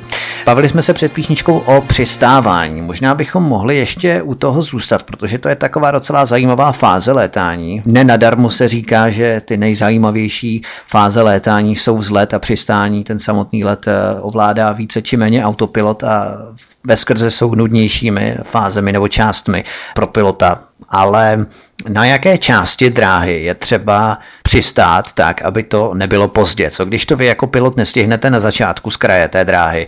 Třeba v Brně, Tuřanech, ta dráha není příliš dlouhá, v Karlových Varech je také přistávací dráha úzká, zvlněná taková. Musíte zvládnout eh, posadit letadlo na zem nejpozději do třetiny té dráhy, nebo jsou na to nějaké tabulky? No, zaprvé je na to eh, přímo i to teď řeknu blbě, grafický systém, takzvaná touchdown zóna, což je mhm. taková ta uh, zóna, kterou když se podíváte na dráhu a vidíte, kde to je nejvíc uh, černý, kde to je takový to, tak tam, tam je potřeba dosednout. A ono je to i, i v rámci těch znamení, těch markerů, vlastně máte přesně danou vzdálenost uh, ke konci dráhy. To jsou takové ty bílé bílé silné pruhy, které jsou na té dráze namalovány. Pak záleží na tom, jaké máte letadlo, jestli je to velký, malý, těžký, lehký, jaké jsou podmínky, protože když budete mít krátkou dráhu, velký letadlo těžký a ještě do toho bude třeba nějaký jako, taková ta břečka, takový ten polosník, tak v té chvíli, pokud se to nepovede tomu pilotovi opravdu posadit tam, kam má, tak je lepší zase plný plyn a dát si ještě jednou kolečko. Pokud je to dlouhá dráha, je hezký počasí a nemáte až tak jako úplně velký letadlo plný, plně naložený s palivem a s tím, tak uh, samozřejmě pokud se to nepovede tam, kde úplně přesně máte a povede se vám to v nějaký poměrný části za, tak se nic nestane. Blbý je, říkám, když je to, jak jste zmínil, přesně ty dvě dráhy, třeba Brno nebo Karlovy Vary, tak tam ve chvíli, kdy jste na nějakých určitých limitech a ne, ne, neposadíte to tam, kam máte, tak už se může stát, že by mohlo dojít k maléru a nezastavíte na dráze. Já jsem v tom Brně mám taky jednu takovou příhodu, mm-hmm. když jsem byl jako mladý začínající pilot, chytrý jak rádio, že ještě... Vy jste v rádiu taky pracoval, takže o to více. No, no, kdy mi kapitán říkal, hele, bej tebou, bych si zpomaloval a já jsem říkal, to je dobrý, ještě, ještě máme to, ještě je čas. Tak jo, tak jo, tak jo, v určitý chvíli říkal, tak teď už zpomal. Tak jsem začal zpomalovat a opravdu měl pravdu on a, protože kdybych býval jako ne, ne, nezačal v té chvíli zpomalovat, tak už bychom se dostávali v rámci rychlosti tak, že, by to, že, že bych třeba sednul jinam, než bych měl. Takže ta je třeba ta dobrá, ta je ta výhoda toho kapitána, těch zkušených pilotů, že takhle, když člověk začíná, tak uh, má prostě ty pocity jsou ještě trošku jiný, než jaká má být ta, ta realita. Ale jinak jako je fakt, že, že u některých těch drah to není úplně jednoduchý. Kor, když, když to letadlo třeba letí na, na maximální přistávací rychlosti, tak tam pak může opravdu dojít u krátké dráhy, že třeba se mu mohlo stát, že vyjede z té dráhy a, a že nezabrzdí tak, jak má. Jakou jste vy absolvoval nejkratší dráhu pro Boeing 737? Možná bychom měli předeslat nejdříve jeho vlastnosti toho Boeingu, protože to není ten obrovský Dreamliner vyrobený z uhlíkových vláken 737, je přece jenom trochu menší. Já tady mám, pokud to bude souhlasit, já tady mám údaje váha bez paliva letounu a bez pasažérů je 61 tun, maximální rychlost je 853 km v hodině, maximální dolet je 5420 km, maximální výška je 12400 metrů a maximální počet pasažérů, který se vejde do letadla, je 165. Je to správně, souhlasí to? Souhlasí to, my jsme, ono se to liší podle typu, protože je 737 takzvané CL Classic, eh, což je 300, 400, 500 uh-huh, a pak uh-huh. jsou, pak jsou Boeingy uh, NG New Generation, což jsou dál 600, 700, 800, 900, pak jsou ještě takový ty ER, Extra Range a podobně, jo. to je uh, podle těch úprav, ale nicméně my jsme měli klasiky, takže uh, to souhlasí a um, zhruba, zhruba plus minus v těch, v těch modelech jsou tyhle ty váhy a, počet pasažérů. Uh-huh. A jaká bývá tedy optimálně dlouhá dráha pro letadla a jakou nejkratší jste tedy zažil vy na Madejře například je velmi krátká dráha, to se traduje, nebo v Kajteku v Hongkongu? Ten už, ten už ne, ne, nefunguje, takže já jsem, já jsem teda neměl, jako úplně, teď to řeknu blbě, jo, štěstí, na, na nějaký yeah, yeah. takovýhle dráhy. Většinou jsme lítali většinou na, na ty normální dráhy, což je třeba Praha a, v Evropě ty, ty letiště mají všichni všechny nějakou delší dráhu. Zajímavý je to Brno, zajímavá, zajímavý jsou Karlovy Vary a díky tomu zvlnění, protože tam opravdu ta sestupová rovina je tak, že Uh, vy vlastně jakoby musíte lehonce přes ten touchdown, tak aby, nebo přes to touchdown místo, tak abyste uh, nenarazil těma kolama do toho zvlnění. Aha, což taky nebylo úplně jednoduchý. No a pak samozřejmě jsou takový ty většinou hezký letiště jsou africký, těch destinacích, kam se lítá na dovolenou, letá na dovolenou a mm, pak, pak jsou takový ty extra letiště, jako jsou, já jsem třeba zažil, co je teda fakt výborný letiště, tak je v Kandingu v Tibetu, což je letiště, který je vysoko 4000, tuším, že 400 něco metrů a díky tomu, že to je hodně vysoko, že tam je e, nízký tlak vzduchu, tak, tak tam to stojí za to. Navíc je to mezi horama, takže e, je to i takový jako dost nepříjemný. E, Innsbruck je třeba docela nepříjemný letiště, hlavně z pohledu, když by náhodou došlo k závadě. Ono, když to letadlo letí tak, jak má, tak je všechno v pořádku, ale ale vždycky se počítá s tím, že může dojít k závadě a že poletíte na jeden motor a v té chvíli už stoupavost a tyhle ty věci jsou docela problematické, takže z tohohle pohledu jsou letiště, jako je Innsbruck, jako je ten, ten Kanding nebo, nebo další takovýhle podobný letiště, tak jsou nebezpečný, ale já jsem neměl teda, jako říkám, neměl jsem nikdy nějaký historky nebo nějaké zkušenosti uh, ultra, kdy fakt třeba bych si říkal, tak tyhle tohle je mazet. A pro proudová letadla jsou dráhy asi jen z betonu, že strávy a tak dále, to jsou přece jen pro ty malé no. pracky, cesny a tak. Ano, ano, jako jsou, záleží na, na tom, jestli to letadlo má certifikaci pro přistání na trávě nebo nemá, ale u těch, u těch proudů a vůbec jako u těch, těch letadel to ani nejde, protože ta tráva, to letadlo je tak těžký, že uh, tráva by to neudržela kor třeba ve chvíli, kdyby zapršelo, což se může stát. Stane se vám, že letíte ano, ano. krásně, krásně a, a těsně před dotykem kol na zem se spustí déšť, takže v té chvíli uh, na té trávě by to letadlo bylo ztracené a i kdyby, i kdyby zastavilo nakonec, což jako zastaví, tak uh, zapadnete a pak čekáte, kdo pro vás přijede a vytáhne vás, protože to, to, to, to už pak se čeká do jara. To se jako tradovalo i, i u těch malých letadel, když a, že se lítal výcviky a, a pilot prostě byl chytrý a letěl na nějaký letiště, slíbil kámošům, že tam přiletí, on přece, co bude jednou dopravní pilot, přistál někde na trávě a neodletěl, protože to bylo prostě rozbahněný a čekal se tam, až to zmrzne, nebo až to vyschne, protože a, v té chvíli není možnost tím letadlem vlastně odletět. Jak probíhá to vypočítávání, přepočítávání, kde začít klesat, jak rychle klesat, kde snižovat rychlost, tak aby to všechno vyšlo, potom vysunete podvozek, čímž dojde také ke zpomalení určitému toho letadla. E, to je asi po každé jiné, teď myslím na stejném letišti, které znáte, protože jsem někde zaznamenal příběh, kdy se vyskytla nějaká závada na letadle a ten pilot, i když to měl blíž k nějakému letišti, k jednomu letišti, tak raději zvolil letiště o trochu dál, protože mm. už ho měl takzvaně osahané, mnohokrát na něm přistával, takže raději se rozhodl pro trochu vzdálenější známé letiště než blízké neznámé.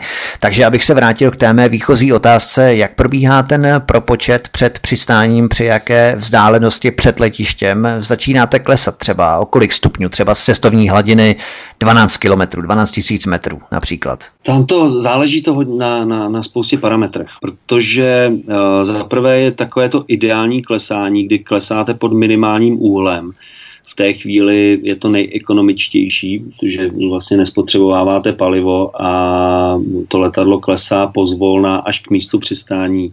A to je 10 stupňů, nebo kolik je to stupňů? To může být, když to vezmete, tak to může být uh, i jeden stupeň, protože uh-huh. letadlo musí mít uh, neustálý uh, úhel náběhu, aby letělo rovně nemůžete, když, když letíte rovně, tak letadlo nikdy neletí jako opravdu rovně. To je, eh, prostě tam je určitý úhel náběhu a záleží podle rychlosti, jak ten úhel je velký. Když letíte rychle, tak ten úhel je malý, když letíte pomalu, tak ho musíte zvedat, abyste udržel to letadlo v té výšce a letěl, letěl v horizontálním letu. Ve chvíli, kdy klesáte, tak, tak když to řeknu teď laicky, tak fakt to může být jeden stupeň, ale budete klesat dlouho a, a budete vlastně šetřit palivo, protože v té chvíli letíte buď na volnoběh, anebo tam máte nějaký malý táh.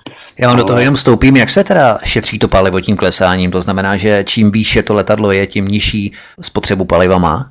Záleží na tom přesně, záleží na váze toho letadla, protože pokud máte hodně těžké letadlo, tak se těžko šplhá do, do nějakých závratných výšek, eh, které jsou vždycky určitá maximální stoupavost daná pro to letadlo a mm, ono velmi často člověk dosáhne těžko té maximální výšky, kterou má, protože většinou ty váhy jsou třeba, mm, jako snažíte se mít plné letadlo, takže pak ta výška je menší ale záleží i na větrech, záleží na tom, jak vám fouká vítr, protože eh, tak, jak u přistání je zadní vítr špatný, tak eh, během letu, toho horizontálního letu vám zase pomáhá, eh, zkracuje rychlost. Taky když se třeba letí, já nevím, na dovolenou z bodu A do bodu B, tak máte jiný čas letu, ačkoliv letíte po stejné trase, než když letíte zpátky. A to je daný právě tím, že máte třeba zadní vítr, který vám zvyšuje tu rychlost vůči zemi. Mm. Takže to záleží na tom uh, To je ta ground speed, je takzvaná. Ground speed, ano, přesně tak. To zase vypočítává um, i, i podle tohohle toho. Uh, pak samozřejmě v rámci nějakých turbulencí se ta výška vypočítává tam, kde ty turbulence jsou, tak aby se třeba neletělo přímo v tom, ale letělo se pod tím, nad tím. Ehm, záleží to opravdu na spoustě parametrů. A co se týče eh, začátku klesání, zase je to otázka, protože buď můžete dělat takzvaný continue descent, což je taková, takový ideál, který se snaží dneska implementovat tak, aby letadlo prostě opravdu doklesalo, uh, aby začalo klesat co nejdále od letiště pod minimálním úhlem a za prvé tím šetřilo palivo a za druhé se tím i nějakým způsobem šetří životní prostředí, protože když je schopno to letadlo vlastně od začátku klesání až do přistání nepřidávat plyny, tak uh, i hluk a tyhle ty věci, tohle to všechno mhm. vlastně přispívá k životnímu prostředí. Takže ta snaha tam je, ono to není až tak úplně jednoduchý. Snaha tam je. Většinou v reálu uh, máte nějaký takový určitý ideální bod klesání, tak aby byl pilot schopen to letadlo brzdit, eh, aniž by lidi vzadu měli pocit, že se něco děje. Eh, klesat, eh, aby nemusel klesat moc prudce, protože to taky pro pasažéry není příjemný, ale bohužel občas se to stává, že vás třeba řízení letového provozu z nějakého důvodu, ať už uh, hustého provozu leteckého nebo i, i třeba právě v rámci nějakých aktivit vojenských nechá dlouho nahoře a pak vám najednou řekne, že máte být na určité vzdálenosti, v určité výšce a pak vám nezbývá nic jiného, než to prostě poklopit, vytahat všechny vzdušné brzdy. Jasně někdy podvozek a, a prostě uklesat to. Takže to je taková ta realita, ale ideál je trošku jiný. No, říkám, od toho ideálu zatím stále ještě v dnešní době mm, je kus cesty. Takže tak v podstatě, to tak... aby to bylo co nejplynulejší, ta cesta, to znamená, že optimální bod klesání před letištěm je 200-300 km od letiště, to continue descent. Ano, plus minus, plus minus zhruba, podle mm. výšky. No. Takže tak, tak, tak nějak taková, tak, takováhle vzdálenost. No a co se týče vysouvání mechanizace, zase záleží to i na zkušenosti na pilotech, protože zkušený pilot většinou fakt je schopný vyházet, letecky lidově řečeno vyházet eh, mechanizaci těsně před přistáním, eh, tam, kde teda musí být, protože máte určitou výšku, kde musíte mít takzvaně ustabilizované letadlo, to znamená rychlost, eh, veškerou mechanizaci, povolení přistání od věže, kde, kde musíte mít, ale zkušený pilot je schopný tyhle ty věci opravdu udělat víceméně těsně před, před tímhletím bodem, méně zkušený pilot zase na druhou stranu třeba si radši udělá fóra, začne tu mechanizaci vytahovat dál od letiště. Nikdo mu v tomhle moc nemůže bránit, je to na něm, pokud je pilot letící, on řídí letadlo, on si o těch věcech rozhoduje, akorát je blbý, že to třeba spotřebuje trošku víc paliva, no, takže uh, se v rámci společnosti to není úplně to ideální, ale říkám, nikdo mu do toho nezasahuje, pokud on cítí takhle, jakože takhle to je bezpečný, tak je to na něm. Musíte brát třeba i v potaz nějakou orientační váhu cestujících, když víte, že vám nastoupili vymakaní borci z kickboxerského klubu nebo rachitické bioetnohumanistky z humanitní fakulty Gender Studies třeba, tak eh, to přece jenom tvoří markantní rozdíl ve váze cestujících. Musíte to nějak zohlednit u vzletu i přistání třeba. No, tak určitě já jsem zrovna dneska viděl na Facebooku, Eh, že s někým nastoupil do letadla kulturistický tým, takže muselo být jako na rozložení váhy složitý. Jo, jo, pokud je to takhle, když to, to už je taková, to je takový malý extrém, uh, tak by se to asi řešilo. Uh, nicméně uh, to zprůměrování váhy, váhy cestujícího, poměr žena, muž, dítě, Eh, tak eh, funguje, takže eh, většinou se to, většinou, většinou je to naprůměrováno a pokud se všichni nerozhodnou v jedné chvíli, že poběží do zádu nebo naopak dopředu, tak to na to letadlo, na to větší letadlo to nemá vliv. Je to blbý třeba u těch menších, u těch privátních proudových letadel a, a, a vrtulových, protože tam už jeden kufr třeba těžký může znamenat, že to vyvážení je složitý, nebo naopak, že dojde vlastně k převrácení toho letadla mm, za letu, a, že už není schopen ten pilot vlastně tím vyvažovacím systémem překonat tu váhu toho jednoho nebo více, více těžkých zavazadel, což je, bohužel to vedlo i k tragédiím, který se staly.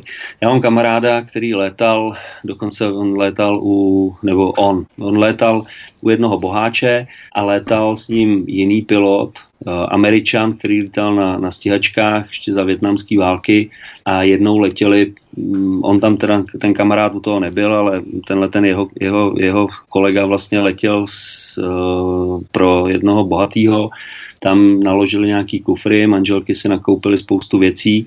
On říkal, že se to tam jako úplně nevejde, no jenže u toho, u toho privátního letání, a to si myslím, že by byla možná na debatu někde na příště, tak je problém v psychologii, protože uh, bohatí lidé většinou řeknou, ale já prostě chci letět a ty poletíš a, a jestli nepoletíš, tak si skončil a tak dále. Jasně. Takže on, on se nechal takhle zlomit tou manželkou, která měla nakoupeno kufru, dali to tam a po vzletu, po vzletu prostě to neustabilizoval, nebyl schopný to převážet, to letadlo, převrátili se a spadli, zabili se všichni, takže hmm. uh, tam už to ten vliv mít může u těch velkých dopravních letadel, opravdu pokud by se všichni nerozhodli v jedné chvíli, že se nahrnou do zádu, nebo dopředu, tak to ten vliv nějakým způsobem na to úplně nemá. No ono se to ani tak moc nezdá, ale takových 165 pasažérů, když jsme se tady bavili o tom Boeingu 737, tak 165 pasažérů, když každý váží v průměru 70 kg, tak je to 11,5 tuny. Jo, takže tam se potom liší no. zletová přistávací rychlost třeba, plus samozřejmě i objem množství paliva v nádrži, které se spálilo během letu a tak dále a tak dále. Jasně, ale vy, vy v té chvíli uh, víte, kolik povezete pasažérů, takže v tom průměru a opravdu znova říkám, jako to, že byste eh, věděl, že povezete, že letíte pro lidi na dovolenou a na té dovolený by byli kulturisti z celé Evropy, tak to se fakt stává možná, možná někde, jo, ale to byste věděl. Eh, minimálně by to prostě někdo řekl, že, že to je třeba, že, že letí eh, tým kulturistů, no a v té chvíli, nebo, nebo spěračů, v té chvíli si řeknete, dobře, tak tam už to rozložení budeme muset řešit, anebo ho pak budeme muset řešit, až ty lidi přijdou na palubu. Ale uh, jinak uh, to letadlo tak, tak stejně má, urči, on má prostě určitou vzletovou a určitou přistávací váhu a tu nesmíte překročit. Takže ve chvíli, kdy víte, že máte plný letadlo lidí, pasažérů, máte vlastně na to propočítaný i, i jejich bagáž, která nesmí překročit uh, určitou váhu, tak víte, že prostě můžete vzít jenom tolik a tolik paliva. A kdyby náhodou kdyby došlo k tomu, že na přistání prostě byste měli jako furt víc paliva, než je přistávací uh, váha, tak se prostě dá vysunout mechanizace a letět uh, vlastně už, už delší vzdálenost od letiště v menší výšce, což zvyšuje spotřebu paliva, vytáhnout třeba podvozek, okamžitě se tím obrovským způsobem zvýší spotřeba paliva, takže jako to palivo se dá, dá vypotřebovat a i, i v tomhle to mám jeden příběh svůj vlastní, kdy Uh, mi kapitán řekl, uh, že v Rusku nejsou úplně zodpovědní lidé, kteří doplňují palivo, tak ať to hlídáme. Já jsem říkal, jo, v pohodě, jsem v kokpitu, koukám na to, protože vám ukazuje ten přístroj jak se vám plní nádrže. No a když to docházelo k tomu, co jsme řekli, že chceme, tak on to samozřejmě nezastavil, protože kapitán měl pravdu, nebyl zodpovědný plnič, tak to nezastavil. No a já než jsem vylít z toho, z toho kokpitu, z toho letadla, než jsem k němu doběh a zařval na něj, ať, ať to vypne, tak nám tam přepálil, já nevím kolik, tunu, dejme tomu. Jasně. No a ta tuna byla znát. Přiletěli jsme, přiletěli jsme do Brnu a museli jsme vytahovat podvozek a mechanizaci a letět, letět v nízké výšce, protože jsme potřebovali spálit palivo, protože jsme měli právě přes tu tunu víc, než jsme měli mít. Hmm, hmm. Takže ale stane se to, no, dá se, ty věci mají řešení. Není to, samozřejmě dneska už to říkám, tak jako a, že to je sranda, tak v té chvíli jsem dostal strašný pojeb od kapitána, že mi prostě říkal, ať ho hlídám a že jsem ho nehlídal měl pravdu, ale tyhle ty věci jsou o zkušenosti, takže to je... To znamená, že to letadlo při přistání musí mít nějaké omezené množství paliva v nádrži, nebo objem paliva v nádrži, aby mohlo vůbec přistát. My jsme se tu bavili právě i o těch podvozcích, které se vysouvají. Já si vzpomínám na březen, tuším v roku 2011 to bylo. Tehdy se hovořilo o polském pilotu jménem Tadeusz Vrona.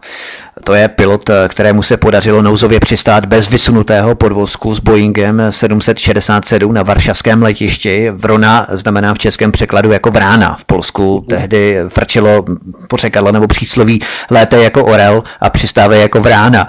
Eh, jak se vůbec eh, může stát, že se letadlu nevysune podvozek? Co se tam eh, může zablokovat? Stává se to někdy, nebo je to naprosto výjimečná situace dnes už?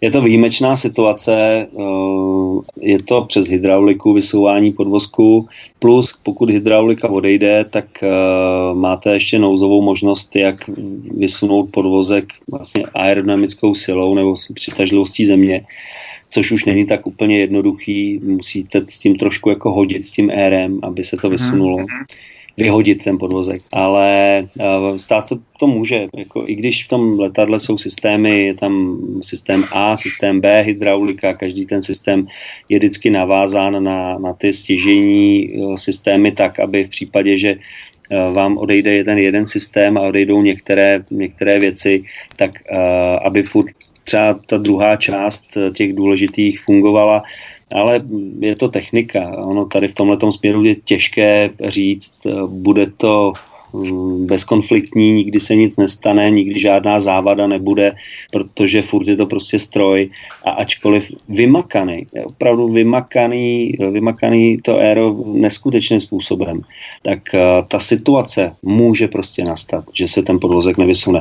A pak je to, pak, pak už je to vysoká škola. No. To je to samé a mm, záleží taky hodně na štěstí, ale je to to samé jako přistání na Hacnu. Taky uh, klobouk dolů před pilotem, ale je nutno říct, že eh, mu v tom mm, jako pomohlo štěstí, protože bez štěstí může ten pilot být sebe lepší a ne, nepovedlo by se to. Prostě ve chvíli, kdy, kdy vám foukne blbě vítr a hodí vám to vlnku, která v té chvíli s ní, s ní nepočítáte, není, není, není to, není to to, co byste zrovna chtěli, tak uh, by bývalo došlo k neštěstí.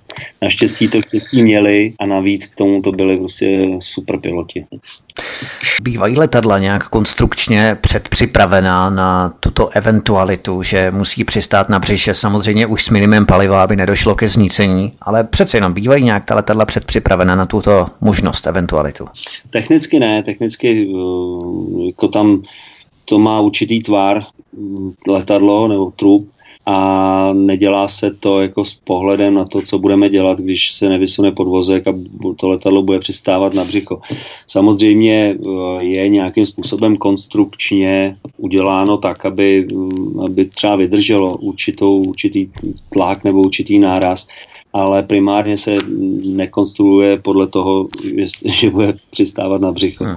Co se týče nějakých totiž eh, dokumentárních filmech jsem eh, zahlédl nebo viděl, že i se musela nějakým způsobem pěnovat runway, nějakým speciálním materiálem, aby to prokluzovalo na tom letadle, aby nedošlo k eh, požáru a tak dále. Ano, ano. Za prvé teda, aby, aby tam byl ten proklus mezi trupem letadla a tím betonem, tak aby tam byl nějaký jako v úvozovkách takový volejový filtr mezi tím a za druhý, aby když od toho létají jiskry, tak aby nedošlo ke vznícení, ať už paliva nebo, nebo i, i toho trupu jako takového. Takže Uh, toto je, navíc to tomu přidá určitou takovou tu, ten mezistupeň mezi nárazem, mezi, mezi trupem a mezi, mezi přistávací dráhou v rámci toho, toho dosednutí toho nárazu. Takže ono cokoliv v té chvíli na, na runway je, tak eh, utlumí trošku ten náraz a tam se fakt počítá eh, každé, každá setina procenta k lepšímu, tak, tak je důležitá. Takže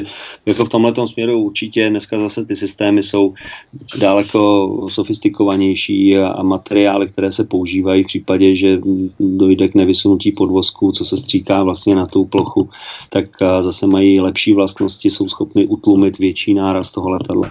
Takže určitě. A co se týče přípravy v kokpitu, kokpitu, tak eh, na to jsou přesné postupy, co kdo dělá, jakým způsobem, eh, jak připravuje personál vlastně cestující na náraz, eh, což je takové to klasické, že si mají sundat boty, ostré předměty a, a mají se sehnout, chytit se za kotníky a tak dále. To, to je pak už takový ten postup, který vám třeba říkají v rámci předletové přípravy.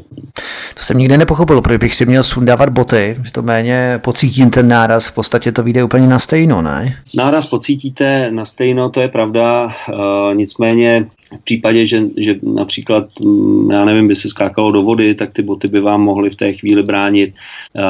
Může, ty, ty předměty můžou létat po kabině, jo, což je taky potom dost nebezpečný, protože čím méně předmětů, čím méně vlastně těch věcí, tím lépe. A ve chvíli, kdy ať už se jedná třeba, co se týká nárazu v autě, nebo, nebo nárazu auta do, do chodce, no to, tak většinou prostě tomu člověku odletí boty. Takže proto z tohohle toho důvodu se říká, jestli máte ty boty sundat a strčit jakoby pod sedačku tak, aby těch předmětů, které tam byly, tak bylo co, co nejméně, aby tam byla uh, co nejmenší šance, že budou pasažéry zraněni vlastně volnými předměty, které v té chvíli v kabině se budou pohybovat v rámci toho nárazu. Naším hostem byl Marek Černoch, dopravní pilot letounu Boeing 737. Úspěšně jsme po dvouhodinovém, téměř po dvouhodinovém letu přistáli, zabrzdili jsme úspěšně, eh, takže si můžeme pogratulovat, můžeme eventuálně i zatleskat Marku Černochovi za jeho líčení a jeho dobrodružné příhody, které absolvoval v rámci jeho kapitánských letů, dopravních letů s Boeingem a tak dále. Marku, my vám moc děkujeme, že jste přišel k nám do studia, že jste se s naším dnešním hostem a těším se na vysílání někdy příště na pokračování pořadu o létání. Já věřím, že vážní posluchači budete mít hodně dotazů, které můžete na nás směrovat ohledně lítání, které můžeme zodpovědět příště například. A příště se podíváme třeba i na záležitosti kolem odpovídačů, co se může stát, když takový odpovídač vypne, jestli jsou nějaké třeba primární vojenské radary, sekundární radary, které kontrolují ten let v rámci třeba zmizelého letu, malajského letu nad Indickým oceánem, který se odehrál tuším před dvěma nebo třemi lety v roce 2014 a mohli bychom objasnit i dalších řadu věcí týkajících se létání. Marku, my vám moc děkujeme, že jste s naším dnešním hostem a mějte se hezky a těším se opět na slyšenou u nás na Svobodném vysílači. Já moc děkuji, přeju krásný zbytek večera, klidný zbytek večera a těším se. A ty věci, o kterých jste mluvil, tak si myslím, že jsou opravdu velmi zajímavé a těch nehod, které zbuzují trochu tajemna, tak je víc a velmi rád si o tom budu s vámi příště povídat. Takže mějte se hezky a děkuji za pozvání. Přeji hezký večer. Tam hraje dost roli i psychologie pilotů, což je také další zajímavý aspekt, eh, který bychom mohli rozebrat, protože Marek Černoch se věnuje i těmto eh, aspektům psychologie při létání a právě na to se i specializuje. Tento i další pořad si můžete stáhnout nejenom ve formátu MP3 na našich webových stránkách svobodný pomlčka vysílač.cz, ale můžete si nás najít též na kanále YouTube, kde si můžete naše nejen tento, ale i ostatní pořady svobodného vysílače poslechnout. Zůstaňte s námi, připravujeme pro vás další programy na svobodném vysílači od mikrofonu mikrofonu vás zdraví Vítek, který se zároveň těší příště naslyšenou. Hezký zbytek dne.